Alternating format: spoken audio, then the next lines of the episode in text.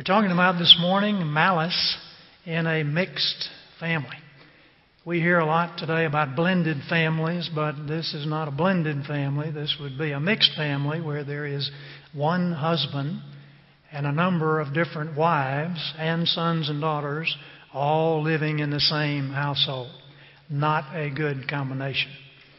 So after our introduction, we'll take a look at the preference of the father, Jacob, the malevolence of Joseph's brothers, the insistence of Reuben, and the providence of God. Does your family have some rough spots? Maybe in your family, your immediate family, possibly in your extended family. If that's the case, don't worry, God can still use you. And He wants to use you. And we don't just sit back and say, well, that's going to be okay. God can do it anyway. He did it in other people's lives. No, He tells us what we need to do in the New Testament. Second Timothy two twenty-one. If a man cleanses himself from the latter, that would be ignoble purposes in the previous verse, he will be an instrument for noble purposes, made holy, useful to the master, and prepared to do any good work. In his book, The Schemer and the Dreamer, God's Way to the Top, Louis Palau observes that a number of successful characters in the Bible were called by God from their youth. And you can think about uh, many of them: Moses, Samuel, David, Josiah, Jeremiah, Daniel, Timothy in the New Testament. And many of these had to overcome a difficult background in their family and obstacles that were in the way in their lives. So in today's lesson, we see two other men who were called of God in their youth, Jacob and Joseph. In their younger days, there were a number of similarities between them. They were both the favorites of their parents. That's not a real good way to start out in a family, as we'll see. Their parents were God-fearing, but weak and immature in many respects. They both experienced troubles with sibling rivalries. Jacob with Esau, you remember, and Joseph today with his brothers. They both were taught about God when they were young, promising a productive life for the sake of God's kingdom. And they both had dreams and visions. But that seems to be where the similarities end. One decided to grab hold of his own life and try to force what he wanted on circumstances, people, and the things that were going on in his life. The other, in spite of very harsh adversity, was willing to trust the Lord and watch His plan unfold over the years even in his life. So we see a contrast between these two men as they both come to a later season in life. Genesis thirty-seven, one and two. And Jacob dwelt in the land wherein his father was a stranger, in the land of Canaan. These are the generations of Jacob. The word Toladoth, generations, that we see in Genesis, is used to mark eleven divisions. And this is the last of the divisions, where it says the generations of Jacob. It means a record of origins or a record of events. Ever since chapter twenty-five, we've been examining the details of the life of Jacob. And we're not finished with him yet, but today we come to the very interesting story of his well-known son, Joseph.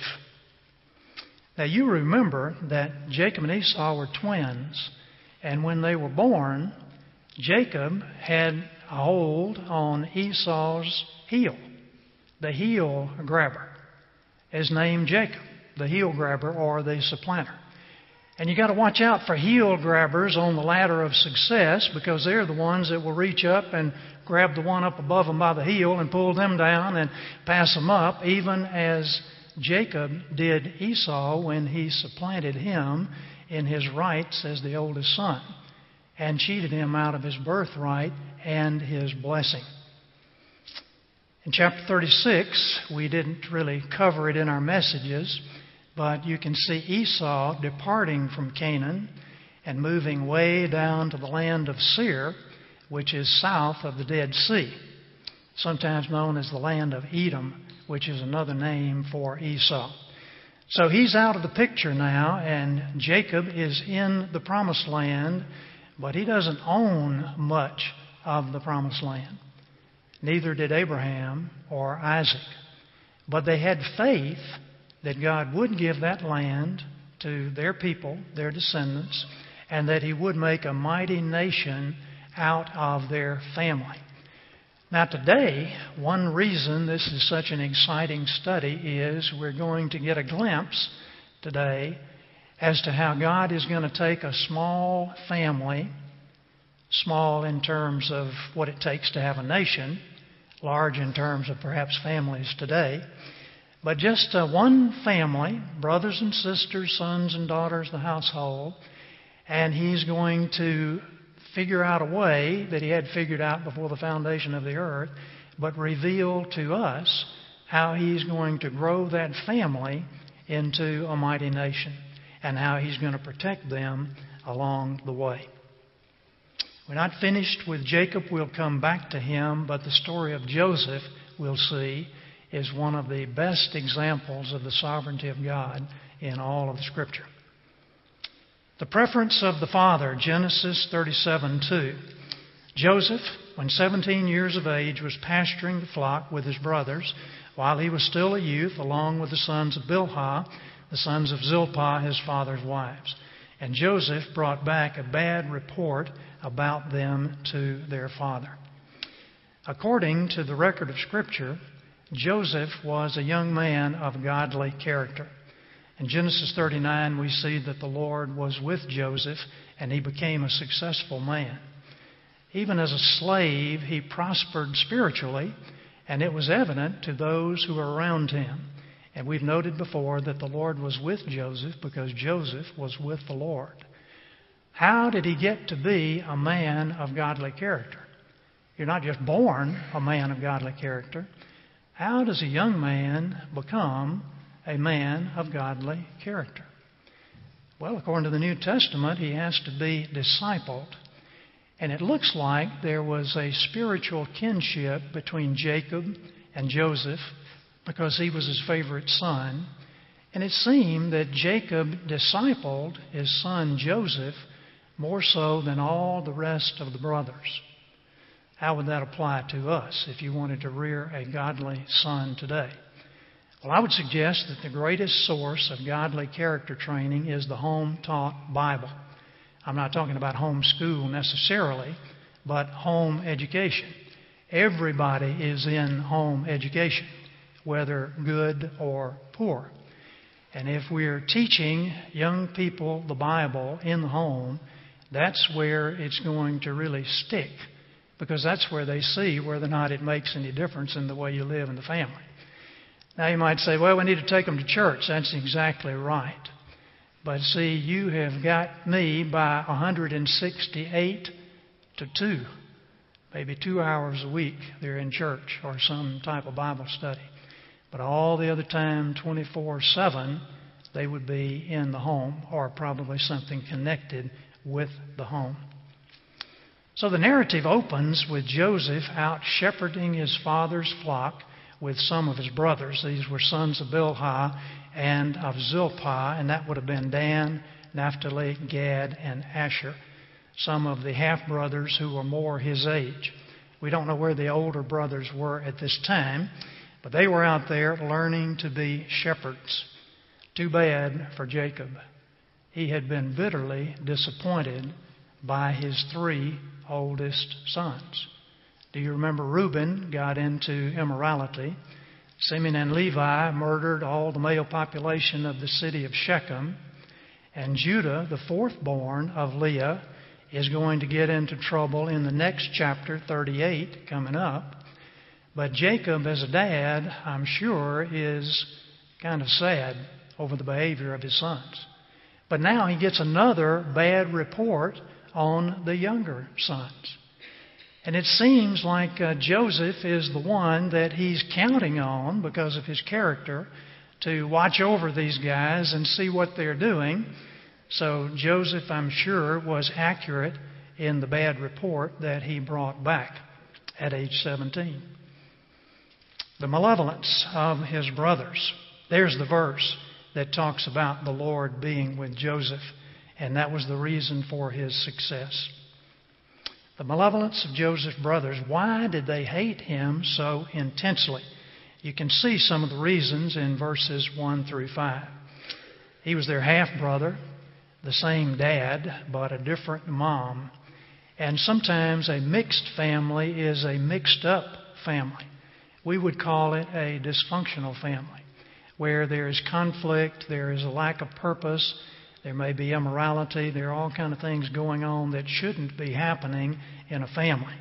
But God can work through all of that if we're willing to turn to Him. That's the good news. It seemed that Joseph was prone to tattle on the brothers because his dad put his trust in him, so he was always asked for an account, and it looks like he didn't mind giving it. The father loved Joseph more than all his brothers. Maybe that was purposefully that he let that be known, or maybe unwittingly they could just see that Joseph was the man in that family. There was one thing that they could obviously see that indicated Jacob's love for him. He gave him a special coat to symbolize his favoritism. Now, we don't know really too much about this coat. Uh, the word colors is somewhat uncertain in the Hebrew, but evidently it was the type of garment that a supervisor or an overseer would wear. It may very well have been a colorful garment, but it identified Joseph as the favorite son. None of the other brothers had this type of garment as a gift from their dad. So every time they saw that coat, it reminded them of their dad's favoritism. And that was not a good thing. Joseph was also the son of Jacob's old age and the son of his favorite wife, Rachel. And then Joseph had a dream. And this dream, in the dream, uh, he and his brothers were binding sheaves, and his sheaf stood upright, and his brothers' sheaves bowed down to his sheaf. Then things went from bad to worse. Something else happened that caused his brother's jealousy index to shoot right out the top of the chart. Verse nine, now he had still another dream and related it to his brothers and said, Lo, I have had still another dream, and behold, the sun and the moon and eleven stars were bowing down to me. They got the message a second time, and in the King James, the word obeisance means to bow with homage. Not exactly what the brothers wanted to hear. Suppose uh, Gregory Pradia came to the breakfast table one morning and said, Hey, gang, gather around. I had a dream last night. And I want to tell you that you can bow down to me now or you can bow down to me later, whatever you choose. Now, how do you think they would respond to that? They would say, Gregory, what have you been putting in your Kool-Aid, man? You must be out in space somewhere. Bow down to... And see, that's kind of the way it was, and especially with older brothers. But it wasn't any joking matter to them. They hated him for that dream. And when he revealed the second dream, oh, that was even worse. Now, what does that um, proverb say? Discretion is the better part of valor. Uh, Joseph must have been a brave guy.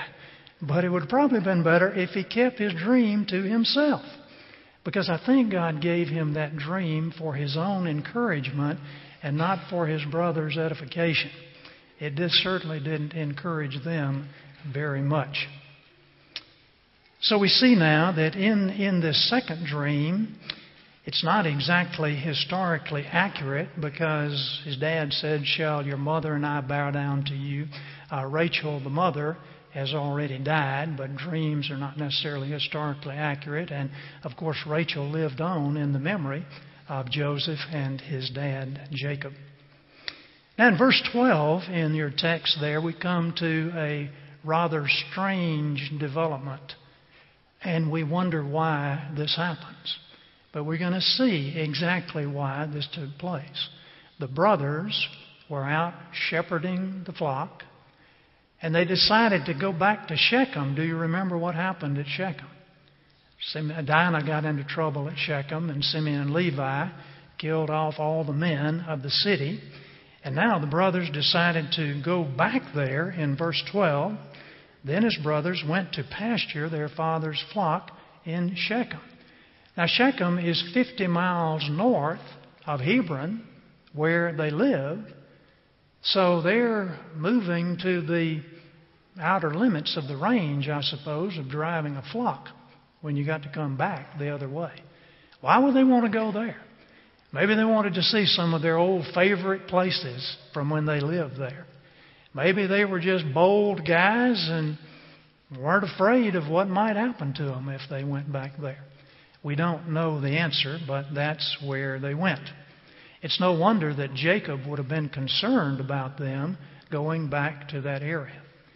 But when they got there, evidently they couldn't find the pasture that they wanted, so they went on further north, twenty more miles. And now Jacob comes to Joseph and asks if he will go check on the brothers. And Jacob, uh, jo- Joseph says, "Yes, Dad, I'll be happy to do that." And he strikes out for Shechem. Would have taken, taken him several days to get there. And when he gets there, he's wandering around the field looking to see if he sees his dad's flocks and any of his brothers. And a man sees him and asks him the object of his search. And he tells him he's looking for his brothers. And the man said, "Oh yeah, I heard those guys say that they're moving on to Dothan." So now Joseph has to cover another twenty miles looking for his brothers. That would have probably taken about at least a day longer.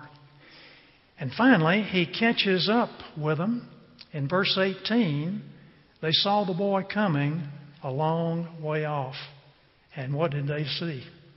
Well, they recognized that coat that they hated because it reminded them of their hatred and jealousy of Joseph.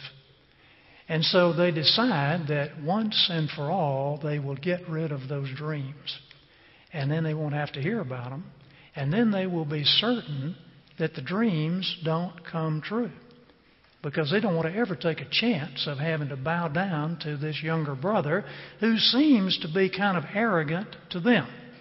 To us, we would say he's seventeen. Maybe he's not being as wise as he should, but there doesn't seem to be any malice in his heart. One way to ensure the fact they'd never hear of it again is just put him to death.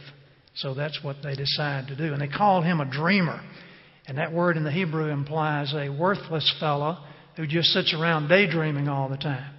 That would not have been Joseph, but that was the perspective they had on their younger brother. Now we see Reuben rising to the occasion here.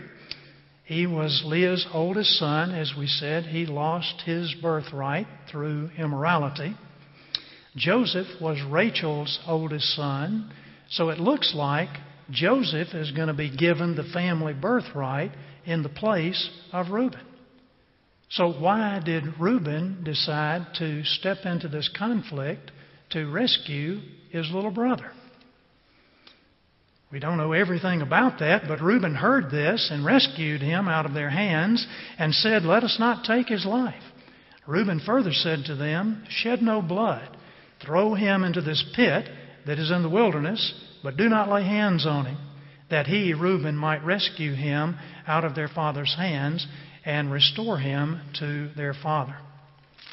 Now, maybe he had truly repented of his immorality, and he wanted to use this occasion to exercise some moral leadership in the family.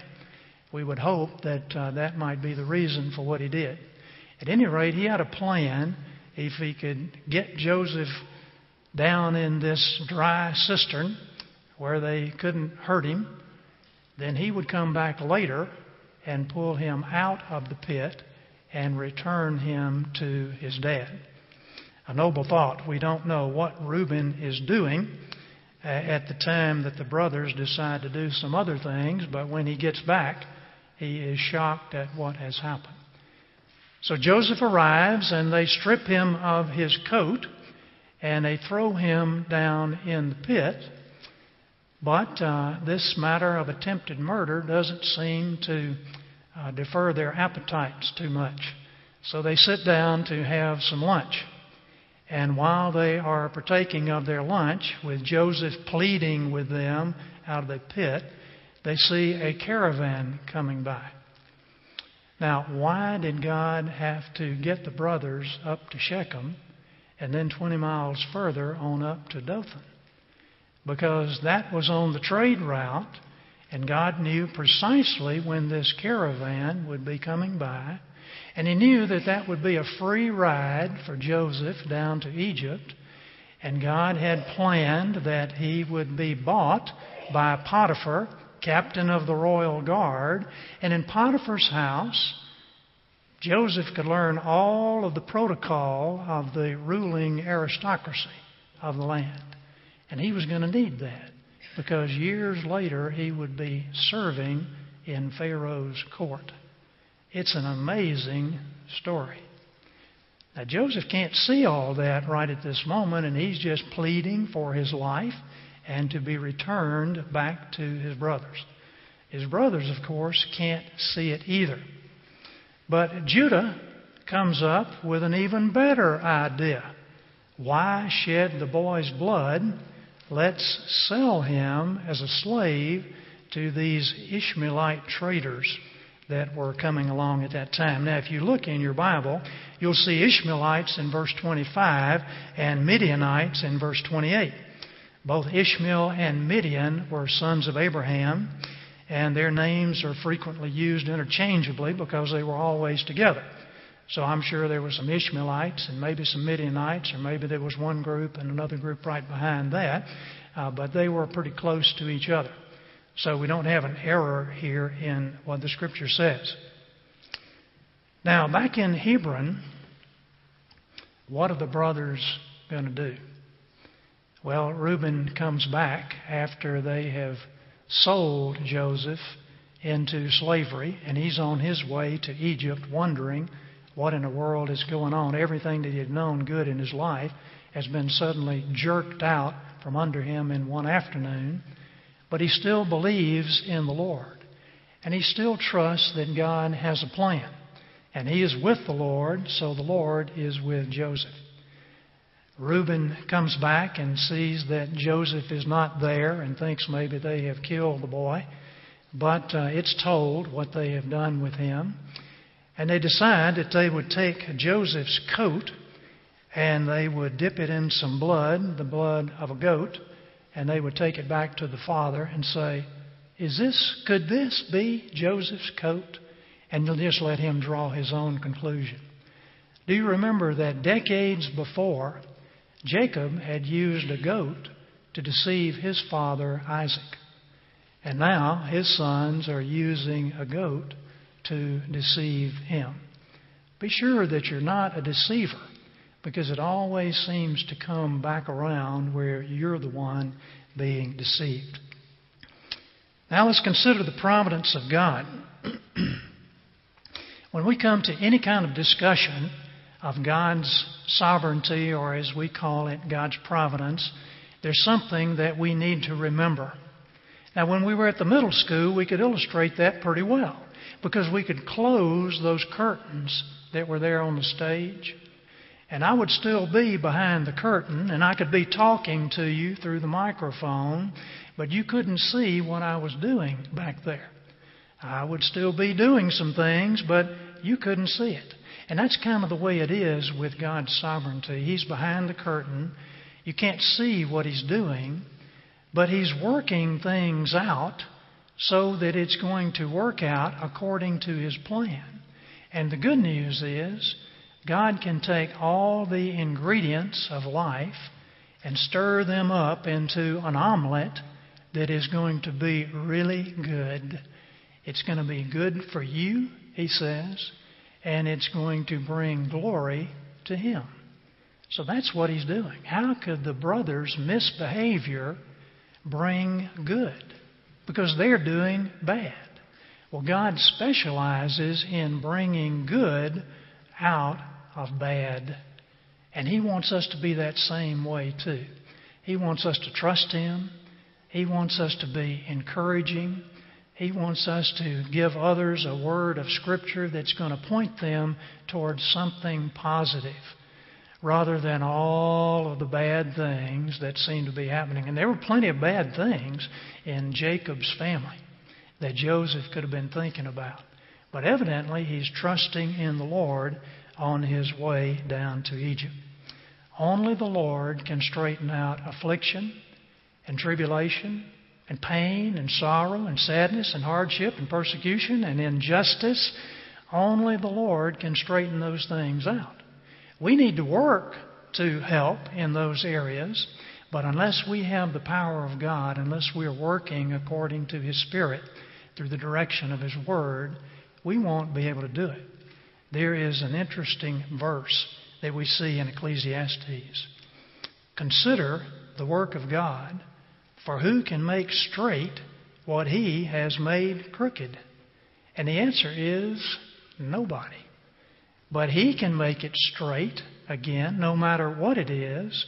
But the work He's doing, we need to understand, may span years and decades and even generations.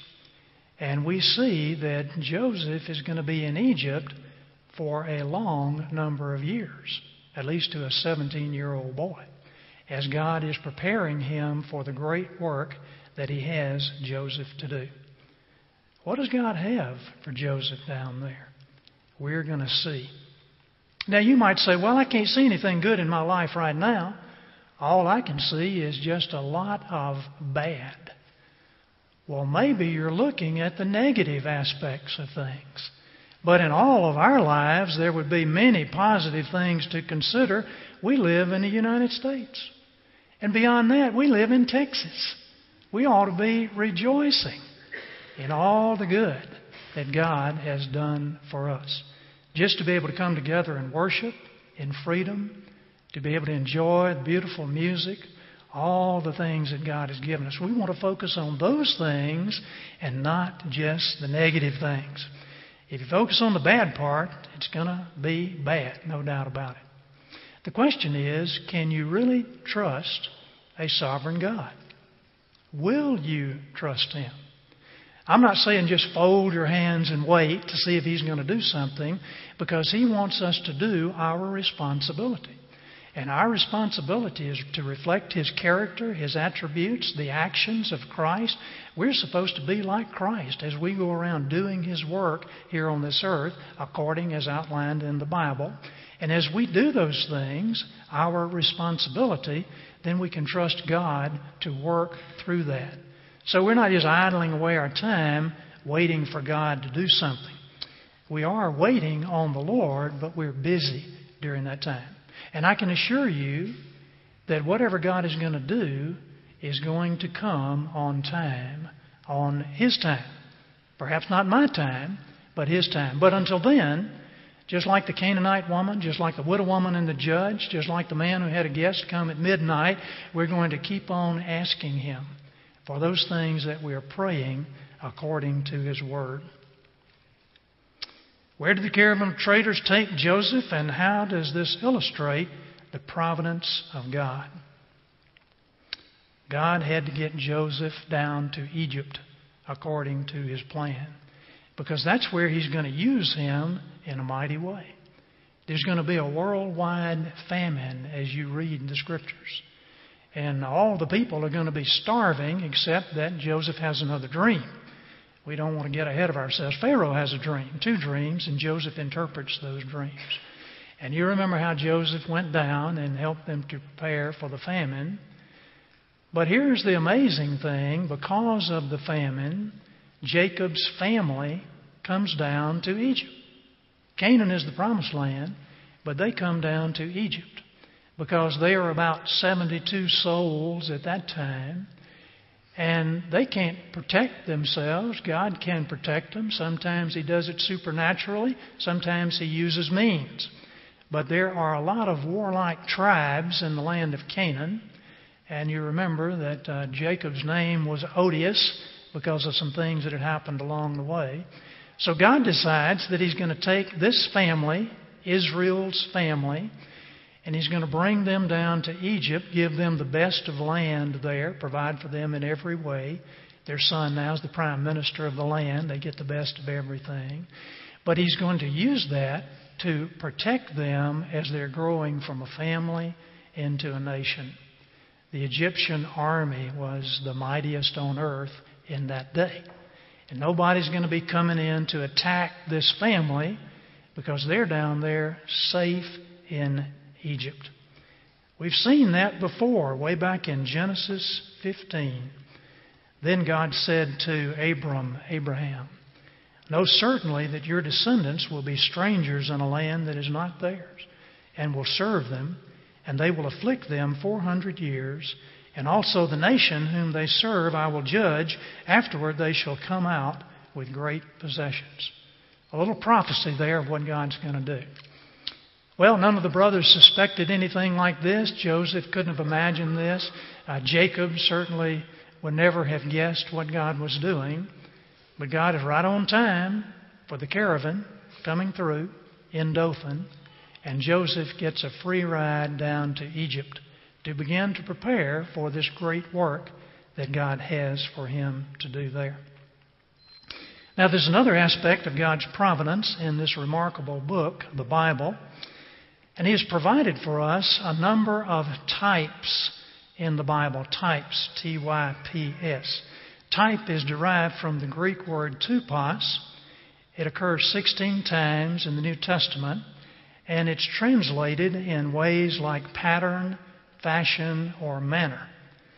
The general idea that is common would be likeness. This is in the likeness of something else. And God teaches us some things through that. Here's an example of a type. Adam is a type. Nevertheless, death reigned from Adam until Moses, even over those who had not sinned in the likeness of the offense of Adam, who is a type of him that was to come. Adam and Christ are bound together by their similarity. They are both fully men. One is fully God. One sinned, but the other then came as the remedy for that sin. There's some similarities. There are some differences. Adam is even referred to as the first Adam. Some other words that are used that are similar are shadow, parable, pattern, or copy. According to the International Standard Bible Encyclopedia, it says a type is a picture or object lesson that God uses to teach His people about His grace and saving power.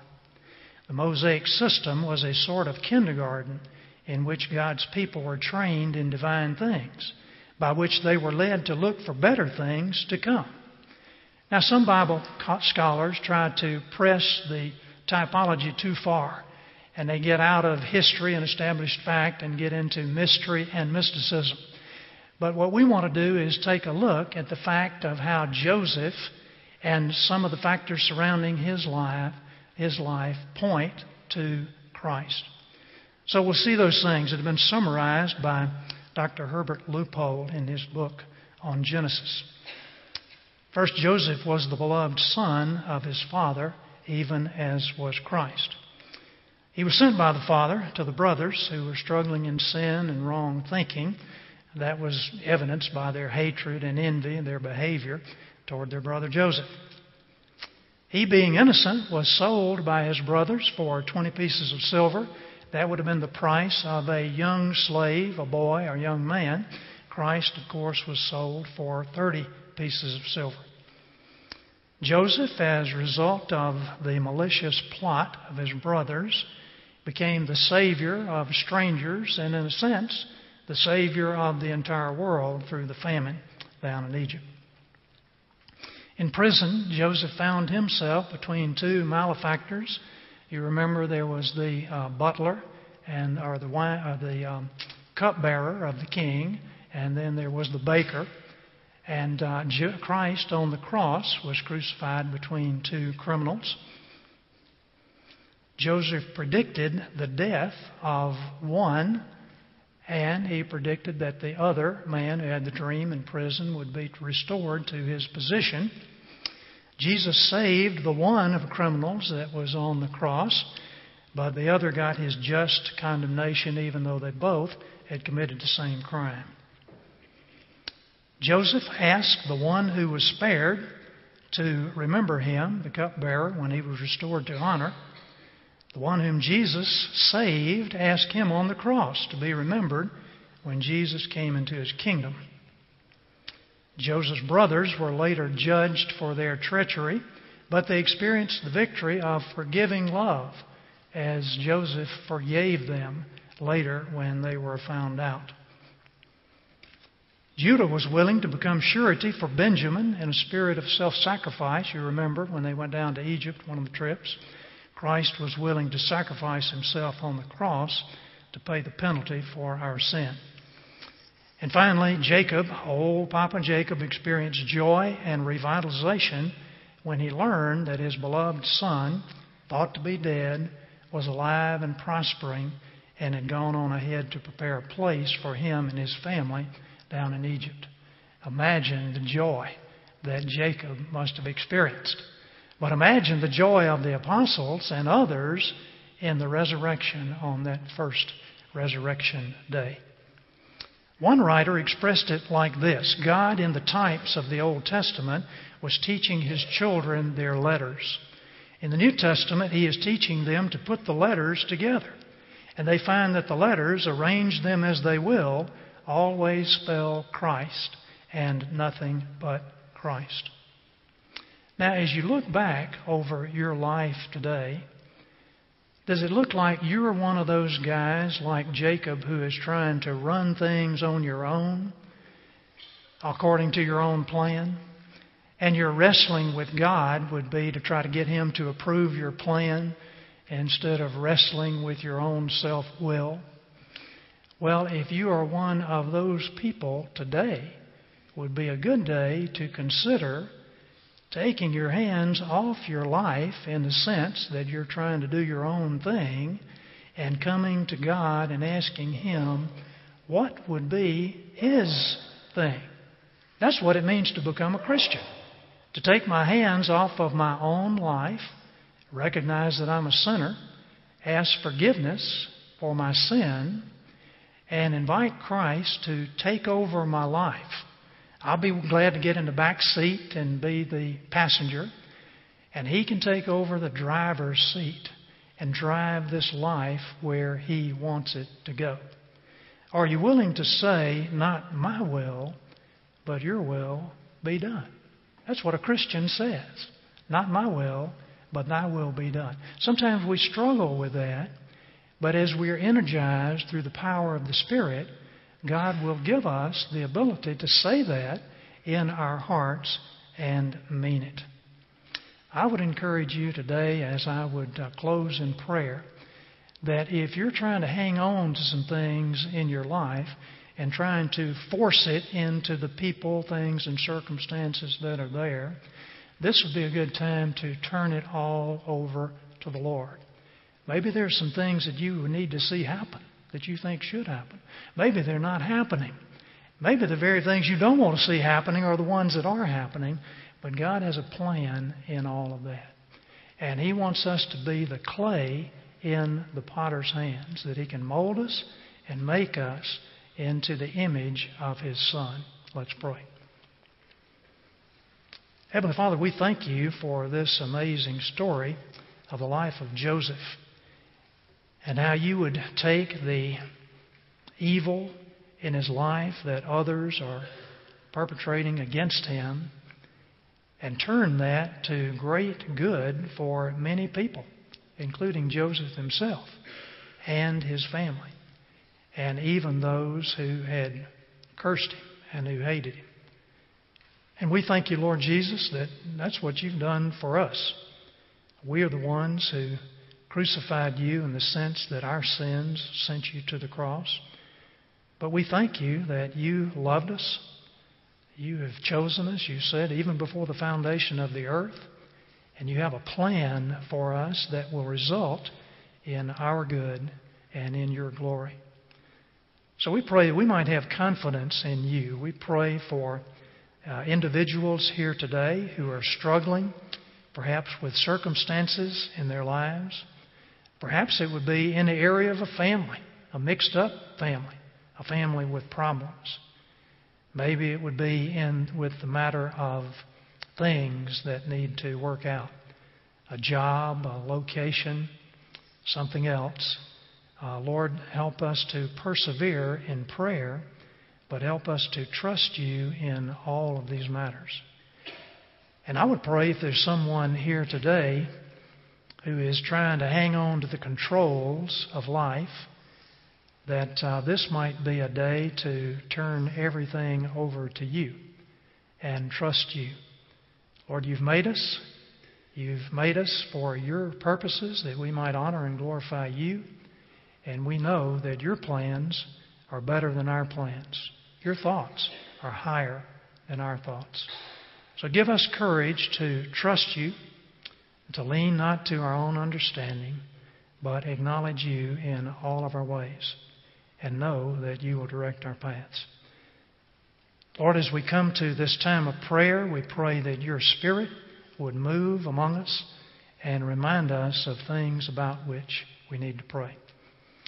We ask these things now in the mighty name of Jesus and for his sake. Amen.